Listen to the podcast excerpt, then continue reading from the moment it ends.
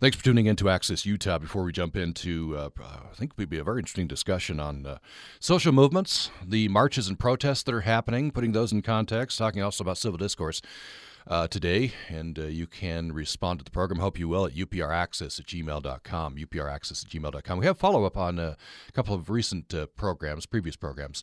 Uh, first of all, you'll recall that uh, we talked last week about children's literature. We asked you what you're reading and asked you to send in your book list, and we focused on children's books. Here is MK who has emailed us, and uh, she they've got a list. Um, so MK says Dr. Seuss anything Dr. Seuss. Where the Wild Things Are, The Secret Garden, Chronicles of Narnia, Goodnight Moon, my favorite to read to small kids and mine as a child. Olivia, Skippyjon Jones, A Walk in Wolf Wood, Magic Treehouse series, and Island of Blue Dolphins. MK says I could go on and on. so if you got more, send them in. We'd love you to go on and on, MK. Um, here is uh, an email from Steve in uh, Beaver Dam, Arizona. Uh, Steve uh, sent us a very eloquent and uh, moving email during the program, and, and now he's responding uh, to the to the repeat of that evening. Uh, this is on the right to die legislation, Representative Rebecca Chavez Houck. Which, by the way, if you're keeping tabs on that, that did die once again in committee. That legislation, House Bill 76. Uh, so Steve says this If you will indulge, Tom, an observation on how an unexpected change profoundly affects a listener's experience of the very same radio broadcast. Listening this morning to Access Utah was an ordinary day. The show was poignant and topical, of import and interest, which I listened to intently. And that was a satisfying package of deliverables from the radio program. But the second listening was different. This evening, I got a phone call from a lifelong friend calling to say he's entering hospice care. I got a phone call shortly before the evening broad, Access Utah rebroadcast. And when I listened again to the same program, it was imbued with a profoundly deeper emotional resonance. Exact same show, heard twice, separated only by 10 hours. Duh, I suppose, no rev- rev- real revelation, but emotionally it does feel revelatory how the sa- very same show could be magnified by the personal prospect of death interjected in those few hours. I did not expect to be hit between the eyes. Great stuff you guys are doing. Uh, so thanks for that, Steve, and thanks for that previous email uh, where you recounted your mother's experience. Uh, that's uh, added to the program as well. Here's another uh, response to that same show on the, on the right to die legislation. This is from Helga in uh, Logan. Dear Access Utah, says Helga, I'm struck by how contentious the discussion of right to die remains in the U.S. and how we hold so steadfast to the concept of sanctity of life without considering the quality of life and dignity of the actual patient involved. Dignity, respect, and the best interests of the patient are as much an issue in dying as in living. I come from Belgium, where the concept of medical assistance to a dying patient, often framed and executed under the term passive euthanasia, is no longer contested, and legal processes procedures are in place for the patient to request such assistance of his or her physician.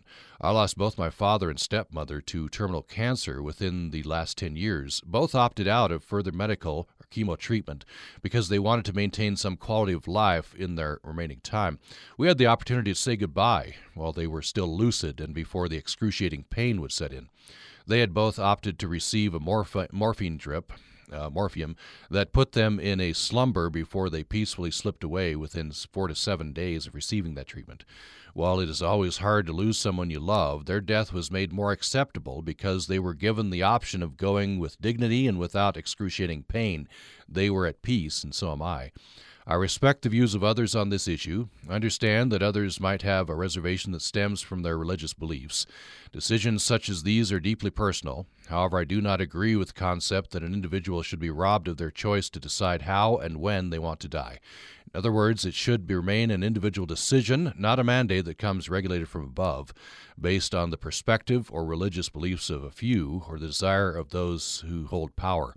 For me, this is part of keeping our government intrusions from our daily lives and daily choices we make. I hope that if and when the time comes, similar options to those afforded to my parents would be available to me in the U.S. It might necess- necessitate moving within the U.S. to a right to die state or even to Belgium should this issue arise for me. That's Helga in Logan. Thanks for that uh, uh, personal experience, uh, Helga. Appreciate uh, that. Um, and uh, as I mentioned, uh, the word that, that that House Bill 76 uh, has failed in committee. Uh, I'm guessing that Representative Chavez Houck will bring that up again next year. Um, and uh, this comment on a different issue, and we'll probably have a program on this in upcoming uh, days. Um, this is Veronica in Teasdale says, I'm thrilled that the outdoor rec show is threatening to leave Utah and its backward feudal public land stance. There are plenty of other states that cherish and support our priceless public lands. Uh, so, Veronica, we will likely be doing a show on that, and thanks for that uh, comment. And uh, we'll uh, go next to our subject for today.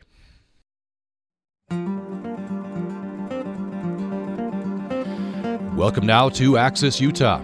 The tumult at Representative Jason Chaffetz's recent town hall meeting made national news, but it's not unusual of late. Marches and protests continue in the early days of the Trump presidency. In addition to the women's marches and protests at airports, there's the Indivisible movement and unusual events on Capitol Hill, such as the recent controversy surrounding Senators Warren and McConnell. Some are comparing the current situation to the Tea Party movement or Occupy Wall Street. Some Trump supporters say that protesters are sore losers and that the president should be given the chance to implement the policies he ran and won on. John Oliver from Last Week Tonight warns against resistance and anger fatigue, urges protesters not just march, but to give financial support to organizations they believe in. This time on Access Utah, we're going to uh, talk about the current marches and protests, and we'll also try to put these in historical context and predict where this social movement might go in the future. We want to know what you think. You can email us right now to upraccess at gmail.com, upraccess at gmail.com. And our phone number, we, you can call us to 800 826 1495. 800 826 1495. Have you marched? Will you in the future? What do you think of the protests? What do you think the future holds? Will this movement die out or get stronger? What will be the political effect? And what about civil discourse and working across the aisle? Is that a desirable goal? And if so, how does that happen? Our guests include USU professors Laura Gelfand and Jason Gilmore. Laura Gelfand has been involved in the women's marches. Jason Gilmore is interested in social movements from the civil rights era to today. And uh, we welcome you both in. Uh, Jason, welcome back to the program. Thanks for having me. And Laura Gelfand, thank you. Thank you. Uh, so let me uh, start with you, uh, Jason. Uh, how do you put this in context? So one of the things we want to do, you've you've studied, of course, civil rights era. Sure. Take uh, students on uh, could call them pilgrimages to uh, to the civil rights places. Mm-hmm. Um, l- let me start more recently, though. Compare and contrast what's happening now to the Tea Party. What's what's the yeah it's similarities and how how's it different? it's it's been interesting because this is the this is kind of the question of the day, right? Is what social movements can we look back on uh, in recent years to tell us about this social movement?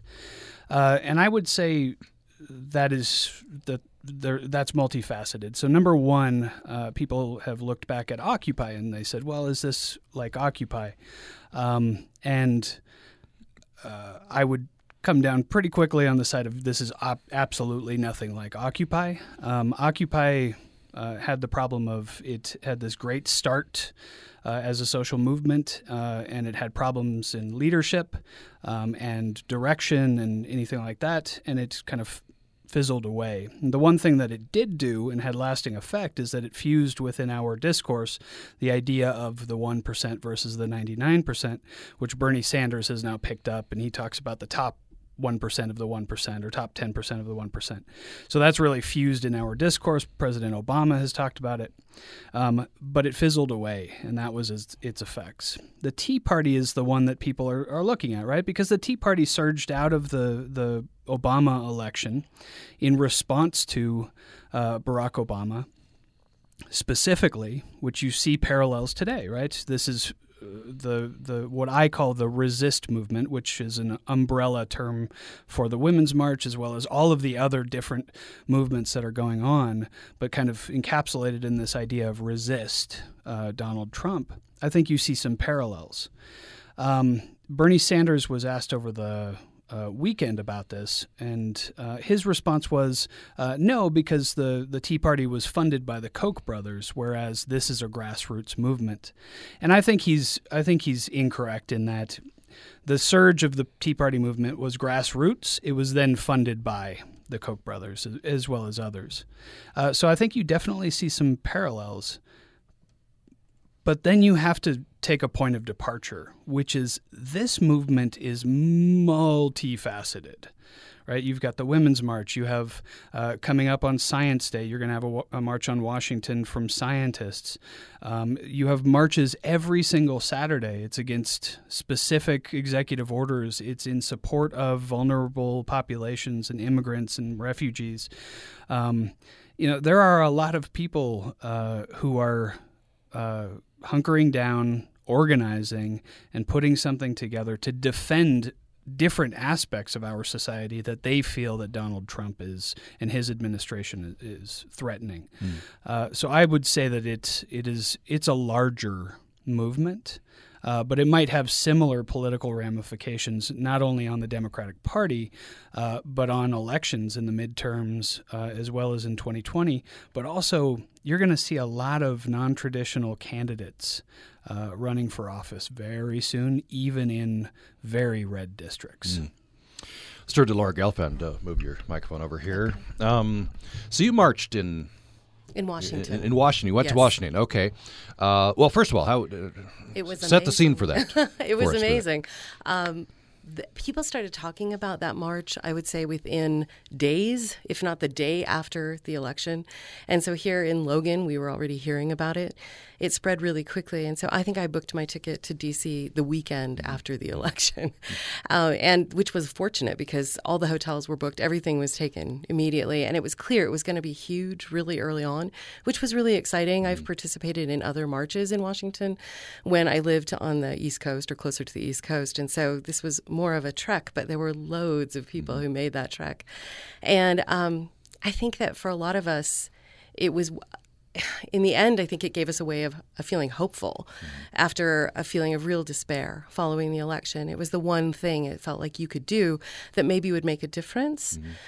And now I think all of us are thinking about what what goes what happens now what do mm-hmm. we do now mm-hmm. but the march itself was the most astonishing experience mm-hmm. i've never been in a march that mm-hmm. huge so we were some of the people who i mean basically when you got there you didn't move you stood mm-hmm. there for four hours right. i stood on a sandbag okay. for four hours mm-hmm. and um, we couldn't see the stage you couldn't hear anything and it didn't matter because you just looked at the signs and saw the variety and the diversity the diversity of the crowd the diversity of the causes the diversity of of what it was that had drawn people in such huge numbers mm. to to make a stand and to say something and it was a really really empowering experience every single person had a huge smile on their face mm-hmm. for hours mm. i mean it was fabulous it was a great experience so you've marched before on other other yes. occasions I, I, expect that some who are coming out to these recent marches maybe first time marchers mm-hmm. first time protesters why uh, why did you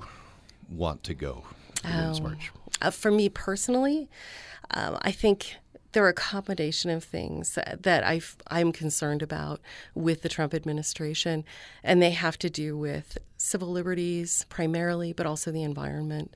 And so there are two main things that I think that are pulling me out there.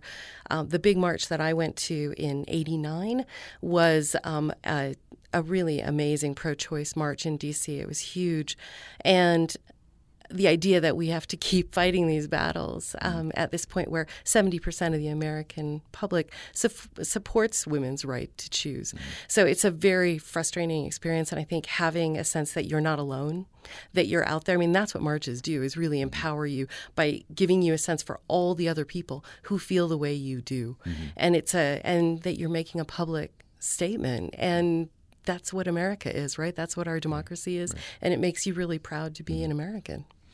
Now, some are saying that they push back on what you just said. Mm-hmm. Many would agree. Yeah. This is democracy. Right. We, pro- we have the right to protest. We protest. Others are saying, you know, Trump won fair and square. He, he ran on a platform. He's implementing that platform. Uh, he should have the right and the space to do that. What, what do you say to that? Um, well, I, I certainly understand that argument, but I would say that – I mean, I, after Obama's election, I was immediately seeing impeach Obama stickers on cars, and I wouldn't say that that that that that that's a sort of equal thing. That when Obama was elected, immediately there were protests within days. So it's it's mirroring what we've already seen, only on a larger scale, mm-hmm. uh, and the changes that are being promised and promoted are so far out of, I think, out of whack with what most Americans want that it's very disconcerting and it's obviously worrying a lot of us. Mm-hmm. Jason Gilmore, I want to follow up with that. Mm-hmm. Um, and, and, maybe going back, comparing this to the civil rights movement. It's, mm-hmm. um, you know, some would say that that was a heavier lift. It was it was whole society being changed in a very short period of time sure. in the positive direction, mm-hmm. um, and that what this is is elements of, of that people seeing you know, trying to go in a positive direction and resist you know trying mm-hmm. to uh, uh, keep the country from going in a negative direction mm-hmm. but it's kind of a the latest culmination in a tit for tat you know we've we've gotten more and more polarized and uh, sure maybe that's the negative aspect of what our future will hold yeah i mean I think it's interesting, and I wanted to follow up on what Laura was talking about, which is and what you had posed to her, which is the idea of of you know allowing the president to do his job um, without pressure from uh, protests and, and whatnot. And the function of our democracy is that the person in power always gets pushback from the legislative branch, from the judiciary, that those balances of power are enacted immediately as a new person takes office and throughout that to make sure that there are checks on power. Um, this is a democracy. People have voices. When the Tea Party arose, they should have their uh, their space and time to to voice their concerns and to act in whatever protest manner that they want, uh, as well as as anybody now who's allowed to do that. That is a function of our democracy. Um, I find it interesting that that to see people arise and say, "Shut up, sit down." and that to say is is a function against our democracy. You have to understand that when you tell people to shut up, you are acting in an anti-democratic way. That that is fundamental to understanding it. So you might not agree with what they say, but their right to say it at any point in time in their lives, at any point in time in their days, should be defended. Right? That's part of our democracy. So I need I, I, I wanted to address that uh, head on because mm-hmm. I think that's important mm-hmm. for us to understand. Um, that when the, your political opponents uh, decide to do it, you should simply say, Well, I don't agree, but they very much have the right to do that. Um, so, to address the idea of kind of parallels uh, in, in the past, in the funny thing is, is, is as you were saying, uh, talking about the civil rights movement, you said uh, they were doing the right thing, right? Or as we kind of look back historically, we've we've mm-hmm. agreed, although not all Americans, not yeah, all Americans, not all Americans I, I agree think with a, that, a big majority of Americans would say, I agree, we, we, moved in the right direction. Right? I yeah. agree, mm-hmm. yeah, and I think uh, there are even Trump supporters who have been categorized in negative ways who believe that as well. Um, so I think that's that's something that needs to be said as well. But the the thing about social movements is that at the time whenever they're happening, be it the civil rights movement, be it the Tea Party, be it any kind of social movement throughout our time, um, they're not always seen as legitimate, right? They're not always seen as doing the right thing. In fact, that's that's the part of that's kind of part of social movements and protest is that you see that the status quo has something wrong, and you're questioning it right? And there are so many people who want to defend that status quo, right? Things are the way they are. Don't rock the boat, right? People are made uncomfortable by people coming in and saying, "I demand something different." Um, and that's disconcerting uh, to some people, but again, it is a function of our democracy. So I think, I think at the end of the day, um, what we're going to see in this movement or this this multitude of movements um, is we're going to see people who are dedicated to the long view on this. Uh, this is not Occupy. This is not going away. Um, people are mad. Uh, people are riled up. And I don't see that waning at any point in time. Mm-hmm. What do you think, Laura Gelfand, on that particular? And I have another question for you as well. Do you, do you see this, this movement has legs? Absolutely. And it's interesting to watch the Women's March itself, the organization that came out of that, because they have a very um, sort of vibrant online presence now and have a 10 actions in 100 days. And the one for this sort of last 10 days has been these huddles where you gather people around yourself. And I looked at sort of what the number was for that, and there were over 4,000 of them in the past 10 days. So there are a lot of people who are excited about being engaged now. If you look at um, the Washington Post or the New York Times, they are all um, sort of asking for people to give feedback on what they're doing now.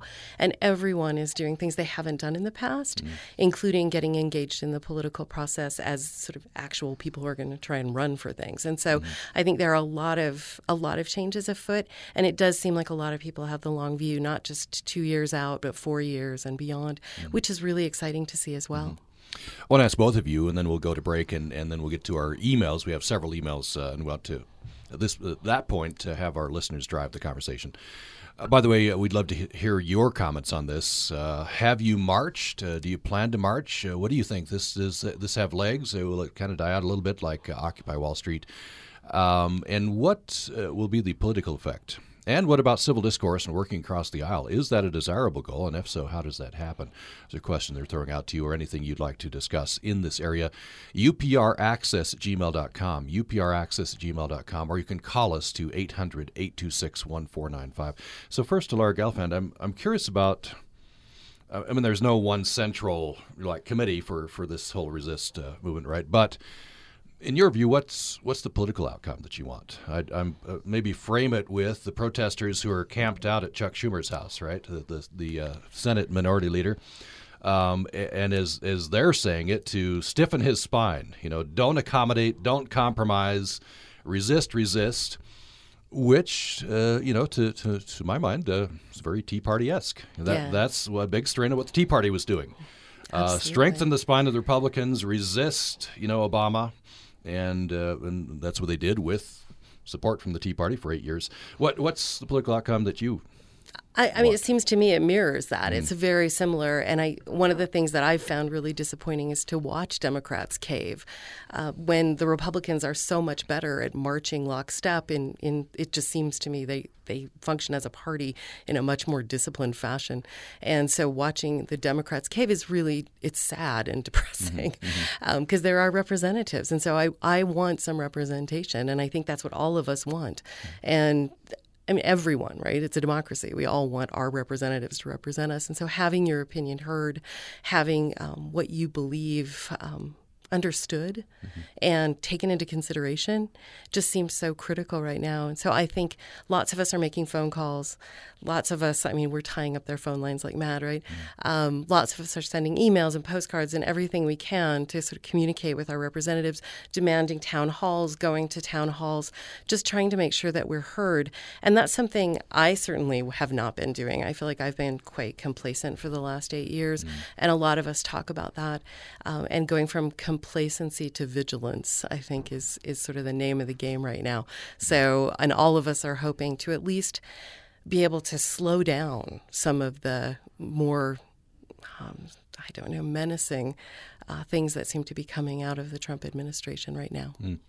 Just a more similar question: What what do you see as as the political outcome desired by a majority of the people in, in the we could call it resist uh, movement? Um, and you know, uh, many Democrats decried the Tea Party, you mm-hmm. know, f- for pushing their members of Congress to obstruct, obstruct, obstruct, and it, sure. and, it, and they would decry what they saw as if Obama says black, then we say white, and if he changes his mind the next day, then we change our mind.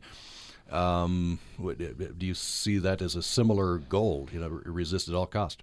Um, I think Yes, I mean that is definitely what we're seeing.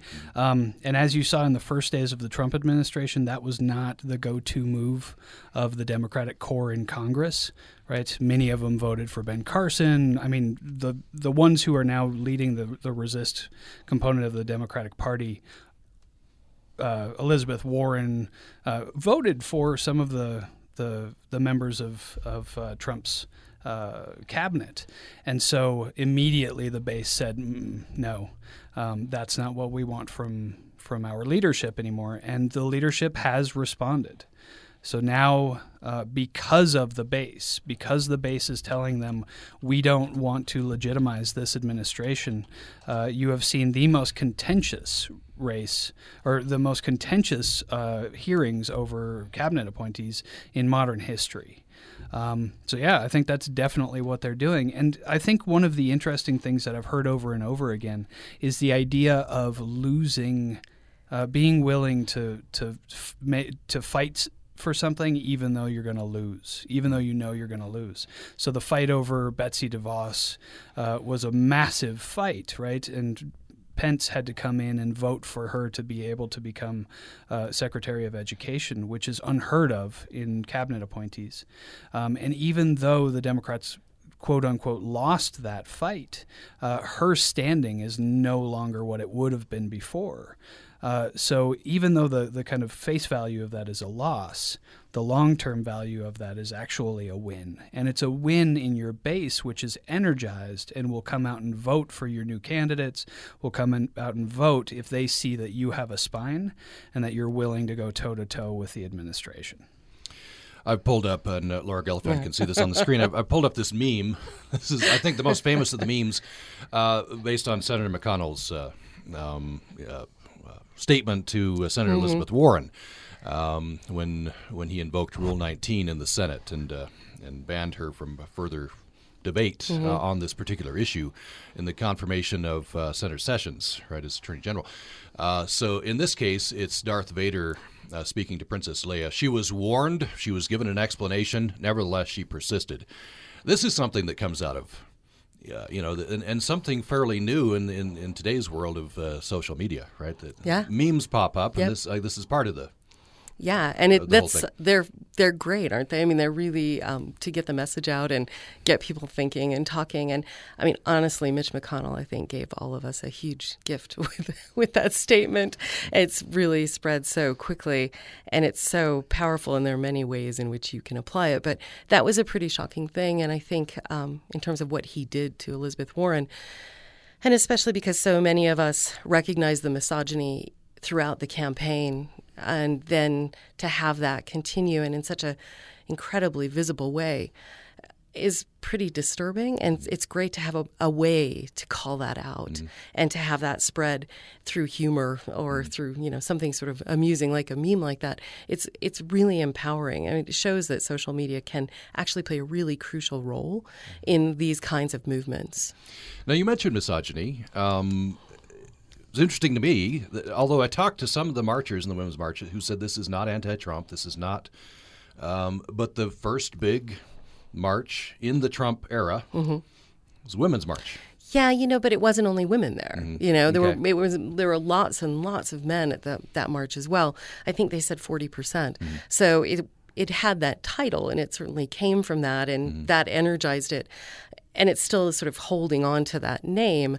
And there's a lot of contention with that as well. Um, there was a story in the New York Times Magazine, the cover story on Sunday, about sort of historical um, sort of women's movements and how contentious they themselves can be in terms of uh, white privilege, white women's privilege, uh, bringing people in, how diverse or not diverse they are historically. It's a really interesting problem, and that's something that actually was embedded in that. Uh, the sort of ginning up to that march. You could see that stuff starting to happen. And I think what it comes down to is the nature of protest is divisive.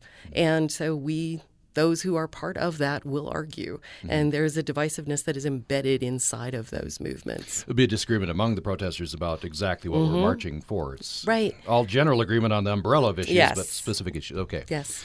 Uh, so let's take a break. Uh, when we come back, uh, we will uh, get to your emails. We've got about uh, email 80 emails backed up. So thank you for the response, and we'll uh, start crunching through those. Thank you. And you can get your email to us at upraccess at gmail.com. We're talking about marches, protests, what Jason is, is titling the, the Resist Movement, the umbrella name, that's happening in the Trump presidency. Our guests are USU professors Laura Gelfand and Jason Gilmore.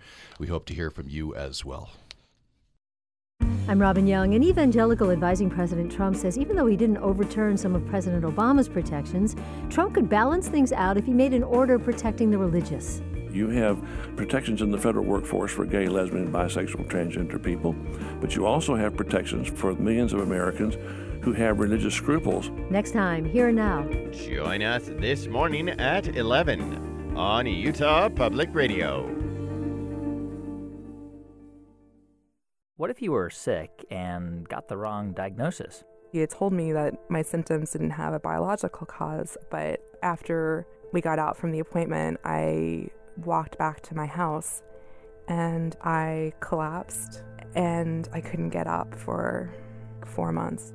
I'm Guy Raz. Misdiagnosis. That's next time on the TED Radio Hour from NPR. Join us this morning at 10 on Utah Public Radio. You're listening to Access Utah. The uh, tumult at Representative Jason Chaffetz's recent town hall meeting made national news, but it's not unusual of late. Marches and protests continue in the early days of the Trump presidency. In addition to the women's marches, protests at airports, there's the Indivisible movement, unusual events on Capitol Hill. There are some are comparing the situation to the Tea Party movement or Occupy Wall Street. Some Trump supporters say that protesters are sore losers, that the president should be given the chance to implement the policies he ran and won on. And we're talking about this uh, uh, current phenomenon. Uh, we're asking you have you marched? Will you in the future? What do you think of these protests? What do you think the future holds? Will this movement die out and over time or get stronger? What will be the political effect? What should be the political effect? What about civil discourse and working across the aisle? Is that a desirable goal? And if so, how does that happen? You can reach us to upraccess at gmail.com, upraccess at gmail.com or you can reach us by phone to 1 800 826 1495. We have with us USU professors Laura Gelfand and uh, Jason Gilmore. Let's uh, go to your comments and questions. This is from Karen in Providence. Access Utah, she says, thank you for taking on this subject. To me, the protests against various aspects of the Trump administration seems different from the previous movements because there are so many disparate issues and because there's not agreement among the protesters about all the issues or which ones are the most important because of this breadth of concerns, I think the movement in some form will persist. To be sustainable, though, individuals and small groups will need to intensify their involvement in specific issues at the expense of others. This doesn't mean sacrificing specific issues at the larger scale, but instead the movement uh, that the movement becomes a set of more focused efforts. On another note, I do think civil informed discourse is extremely important. At the Traf- uh, Chaffetz Town Hall, the yelling and interruptions detracted from the well informed questions. The biggest risk to resistance movements is that they are labeled fringe or extremist. These labels could deter a broad range of people from getting involved. That's Karen in Providence. Thank you so much for that. Uh, Jason, uh, let's take that last uh, point 1st mm-hmm. Uh, you could be labeled fringe or extremist. Tea Party certainly was. Sure. Um, well. You could be accused of being a paid protester, which sure. apparently Representative Chaffetz accused. Uh, no evidence that I've seen come forward to, to that.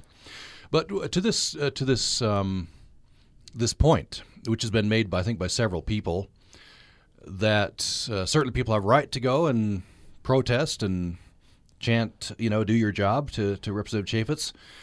Uh, but if you get too rowdy or too, you know, if it gets out of hand from the point of view of some people, mm-hmm. then it uh, kind of least hurts the optics for, for some people. Yeah, I mean, one of the the major reasons why the civil rights movement, under the direction of uh, Martin Luther King, SNCC, CORE, all of those, uh, was that they were disciplined, um, and the the kind of nonviolent philosophical approach to absolutely everything that they did, where they said, if you're going to be rowdy, if you're going to be violent, if you're going to be this, you don't come to the march right? Um, and that discipline allowed them to be seen on the national circuit as um, as the victims, right, of oppression, um, and that you know worked for them uh, massively in that time. And so you do run the risk of media portraying you or politicians accusing uh, the social movement of you know being paid. Although the Tea Party sure did get their fair share of being called paid pro- protesters by the Koch brothers and things like that. Um, so, nevertheless, they are persisting, right? Regardless mm-hmm. of, of how much they're being called that. And uh, the the president has not been unknown, or he's been known to tweet on on social movements as hooligans and calling them names. So it's not just coming from Chaffetz; it's coming from on high, right? It's coming from the presidential chair. So there is definitely the risk from a social movement standpoint that they will get labeled that way.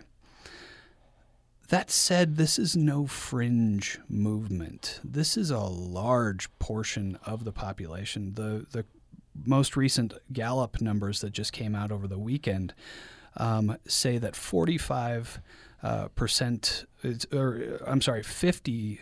It's no, it's 45 percent of Americans disapprove. I can't remember the numbers. It's he is currently the most uh, unpopular president in modern history right? I think his approval rating is at 40. His disapproval rating is at 55. That's what the number said in Gallup. Um, so we're talking about a large portion of the population that disagrees with the president. Um, so this is no small fringe element up in liberal Seattle, right? These town halls are getting taken over in Utah and I think this is why it made national news, right? Indeed, it's, it's, that much not energy only, in, not in only the third Utah, district, but, yeah, but in Nebraska and so on and so forth. Uh, so this is no small movement. So mm. yeah, you do run that that risk, and if violence erupts out of some of these uh, movements, like what happened in uh, Berkeley, um, then you do run the risk of being cast in a different way. So that discipline of bringing nonviolence to uh, the movement is huge. Mm-hmm. And that's why they said, coming out of the Women's March, look, you know, over 3 million people uh, in the United States marched, and it was nonviolent. Mm-hmm. Uh, and that is discipline, and that is a meaningful thing on the national scale, mm-hmm. right? So you don't call them you don't call them hooligans. You might call them somebody I disagree with, but you don't have the right to call them violent, you know, marauders, things like that, because by and large, that has not been the way that they act. Mm-hmm.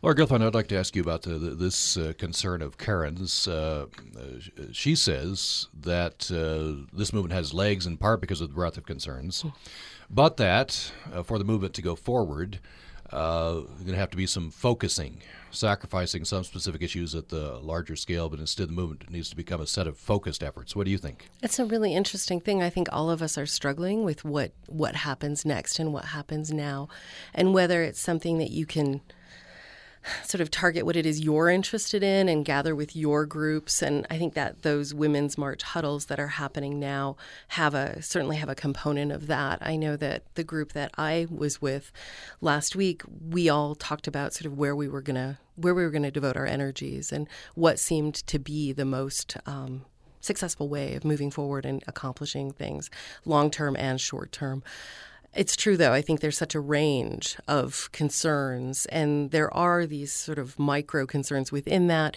and it's just it's huge, but it seems like there's enough there for everyone to be involved in the thing that is most concerning to them right now, and just focus on that or those things and just keep moving. Mm-hmm. and it's it's sort of all you can do. And again that is democracy right? That is, that is this is what democracy looks like. Yeah before we go to the next email, uh, Jason, uh, I'm wondering. I mean, you teach students about civil rights mm-hmm. era and, and, movements. What do you think the kids are learning uh, through, through the positives? I, am sure you would say. I don't know if there are negatives. Let me just uh, throw in here. I think this. I, I, want to credit the right person. It might have been Seth Meyers. Anyway, Stephen Colbert said that uh, uh, that he wondered how what Mrs. Obama thought mm-hmm. that instead of her, it's now Trump who's having the biggest effect on students uh, getting outside and getting some exercise and uh, in the in protesting, you know. um, which sure. which is it's had that effect on students as well. They're they're out uh, doing some protests uh, um, themselves. Sure, I, I, mean I think the effect uh, if if if nothing else, what we're seeing is a nationwide civics lesson. Mm right? What it means to be a citizen, what it means to be a president, and what are the limits to that power, and why do we have limits to that power? Um, so I think we're, what we're seeing is a massive civics lesson, mm-hmm. right? And so I've always talked about with my students. Um, about being not only responsible citizens, but now probably more important than ever, responsible news consumers, um, And so that's what I'm teaching in the classroom. Like, a let's look at what are the functions in a democracy what are the functions of citizens uh, and then we look at the instances that are happening the women's march and so on and so forth and let's talk about how that interacts with what it means to be a citizen the duties that if you feel that your country is going in the wrong direction that you take it upon yourself not to overthrow a government but to question a government mm-hmm. right um, uh, I think it's it's infused in our student populations. They are energized. Um, that the millennials are an, uh, uh, there's a lot built into my thought right now, but the the fact that we we are so fascinated with millennials is a meaningful thing because their political power is yet untapped. And whoever inspires that generation is going to win the next uh, series of of uh, of elections, and it does seem like that generation is not in check with the current administration. Uh, so I think I think there's a lot to be learned. Um, that said, uh, let's be honest: our students are not all on one side or the other the idea that we teach them to be respectful of one another um, gets to the the question that you were asking about about reaching across the aisle. Um, because the movement that we take forward does eventually have to be mutual. Mm. It can't just be Democrats. It can't just be Republicans. At some point in time, there need to be people working in the middle to bridge those gaps, right? To say, okay, here's a controversial issue uh, that we've disagreed upon for years and years and years, and that they they have turned into a political football on us.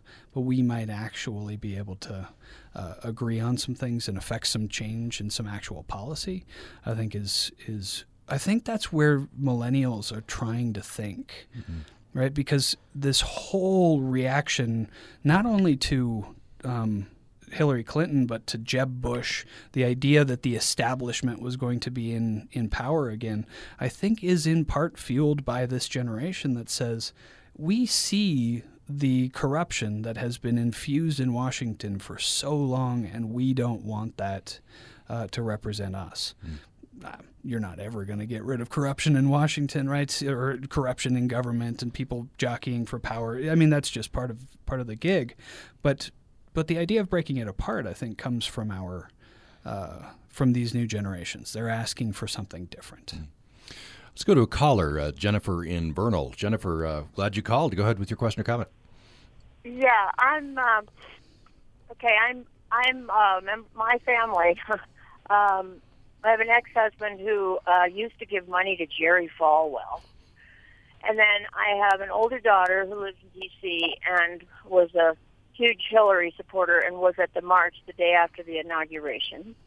Then I have a younger daughter who voted for Donald Trump, and uh, I'm glad that they're, uh, you know, hopefully thinking through all these decisions. But one thing that I find disturbing is I I had to use um, I had to be on the boys cross country team when I was in high school because there was no girls cross country team at that time, and they thought if a girl ran that far, it would it would damage her um, reproductive organs. Okay, so I lived through the whole '70s thing where there were these preposterous rules against girls, um, and that was frustrating. So in that sense, I guess I was a feminist. What I don't like is being dragged in with women who call themselves pro-choice, but will not listen to the voices. I got pregnant when I was 19, had a baby when I was 20 wasn't ready, gave the baby up for adoption. But I had made, you know, my decisions led up to that situation. I would never, ever, under those circumstances, consider it appropriate to take it out on the kid, okay? I don't like being dragged in with feminists who, who are presumed to be, quote, pro choice, unquote, because there are a lot of women who've had their lives really damaged by being um, uh, coerced almost into having abortions, and I never hear their voices ever. Okay, because the women's movement, quote unquote, squashes those voices. That I find disturbing. I find it very anti-democratic. But anyway, I just wanted to. I, I consider myself a feminist, but I also think it's if if it's a rape or if it's a a problem with the woman's life being at risk, that's different. But when somebody freely enters into a situation, is that you don't take it out on the baby. And I am a feminist, and half of those aborted babies could have grown up to be nice ladies. So I feel really strongly about mm. this. Thank you. Thanks, Bye. Jennifer. Thanks for thanks for the comment. Uh, let me direct this to Laura Gelfand. Um, uh, what uh, Jennifer's and by the way, Jennifer, it sounds like in her family really needs to uh, uh, address these issues of working across the aisle, right? Talking across the aisle, but to, to the point of you know how how wide is the tent? And, uh, I, and I think feminism is really mm-hmm. quite a wide tent, and it's getting wider all the time. I think that Women's March really showed that. There were loads of men there sort of wearing carrying signs that said they were feminists and then you know I taught a class last semester and at one point or another, every single one of the female students in that class, in a response that would only have, I'm the only one who read them, said they were a feminist. And it was not apologetic. It was, I'm a feminist. And, I, and I'm sure there are plenty of those students who are not pro choice, but are happy to say that they're feminists. Mm-hmm. So I think that there's it is a very broad umbrella under feminism. There's a kind of pop feminism now that is quite selective. And so it's not necessarily supporting the ERA or anything else. And it isn't um, completely as as Jennifer said, it it it's broad enough to include people who are not pro-choice, and they're all separate issues. I, it's it's hard though because I think that um, abortion rights are so divisive. It's such such a mm-hmm. difficult issue, and people feel so strongly about it. And it is one that I think has been used very um, skillfully and successfully to uh, cause a huge rift mm-hmm. in the country mm-hmm. politically. I wonder uh, how do you talk across that divide? We're getting so polarized, and you know if uh, you know Jennifer's whole family got together for Thanksgiving, what you know you could you could see you can see that would be difficult, right? Yeah, a lot. I mean, a lot of people are struggling with but that. But that's kind right of a now. metaphor for the country. Absolutely. I mean, everyone is trying to figure out where are those places that we can come together because it has to happen if we're going to successfully move forward. You know, we can't just sort of push our, you know, the, the Democratic base to to get in there and vote. I mean, it's got to have to be bigger. It, this this division is really unhealthy for the country. It's unhealthy for families. You mm-hmm. can see it. Jason, what would you say to that? Uh, I think uh, I think we're all trying to navigate in, in, a time where it looks like it's getting even more polarized. Sure. And then the advice of many in the Democratic base to their Congress people is obstruct, obstruct. You know, try to get organized the way the Republicans obstructed in an effective way for the last eight years. But then, how do we get anything done? How do we even talk across the aisle?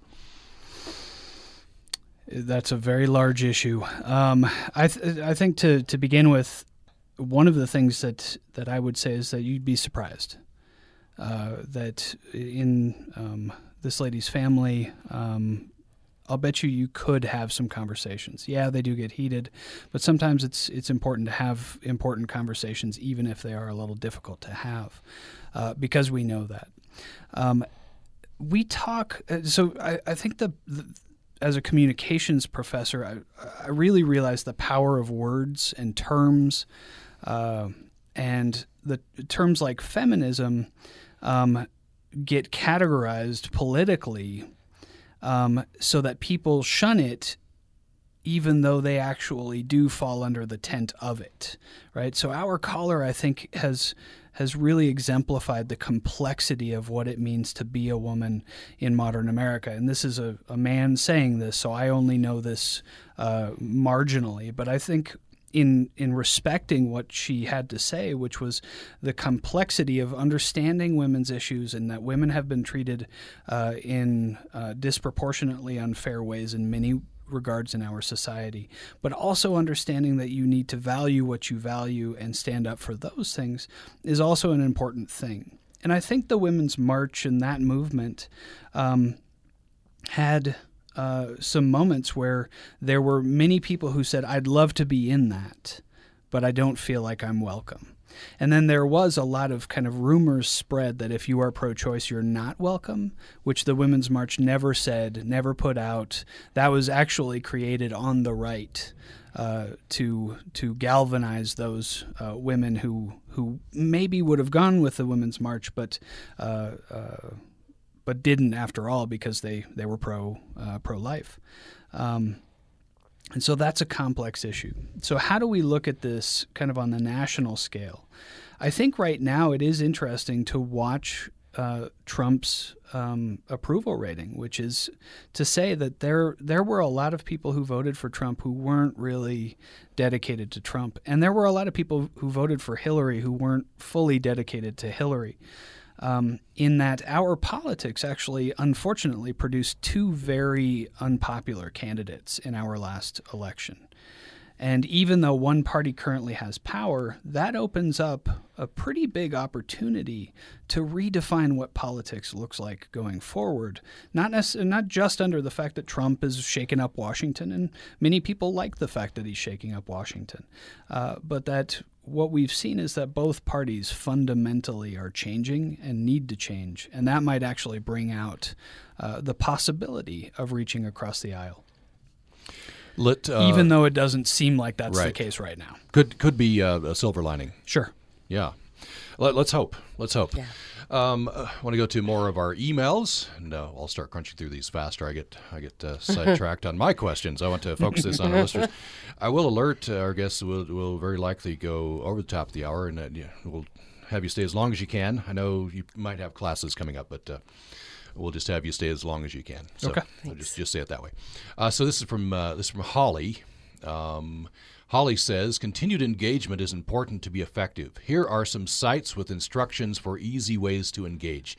350.org, um, s- s- fivecalls.org. I have to examine my eyes here. Sorry about that. Fivecalls.org.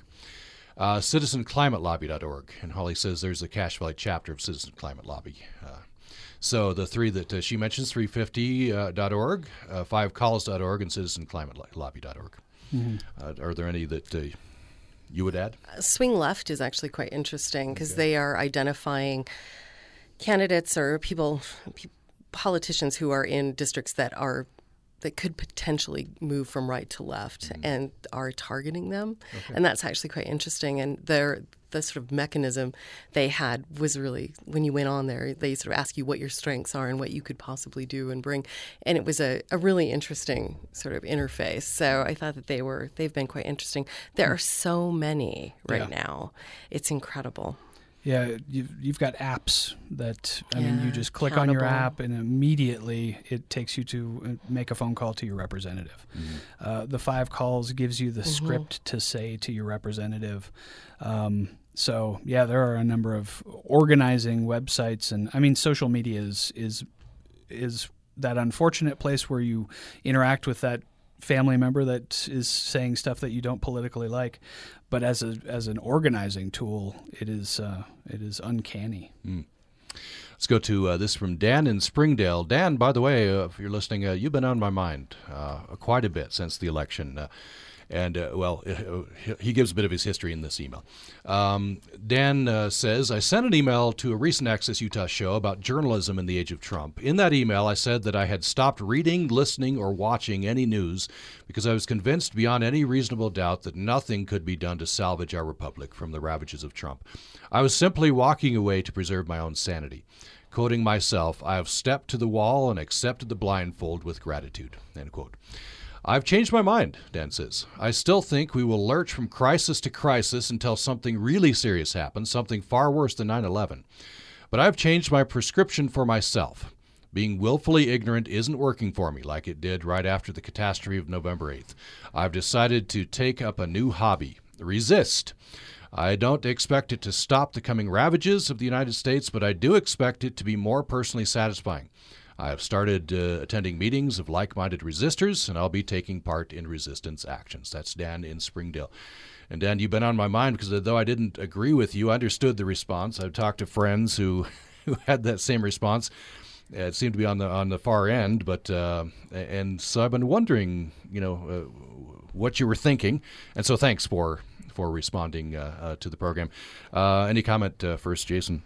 Well, I mean, as a as a mass communication professor, it's I would argue that uh, right now is when we need to he- hold media accountable. Um, and we need to have conversations about what actual news looks like. Um, the, these are the conversations of our day. So to to back away, I, I, I agree that it's good that he's coming back. Um, so I every single morning, um, and people call me crazy. I open up um, from Fox News to CNN to New York Times to uh, NPR, all the way over to Huffington Post on the left, um, and I look at the overall framing of the news um, from again the extremes of Fox News and Huffington Post and everywhere in between to really do my best in seeing how things are framed politically, and then where are the actual journalists who are doing their kind of watchdog functions. Um, and there are a lot of professional journalists uh, doing phenomenal work in our quote unquote mainstream media.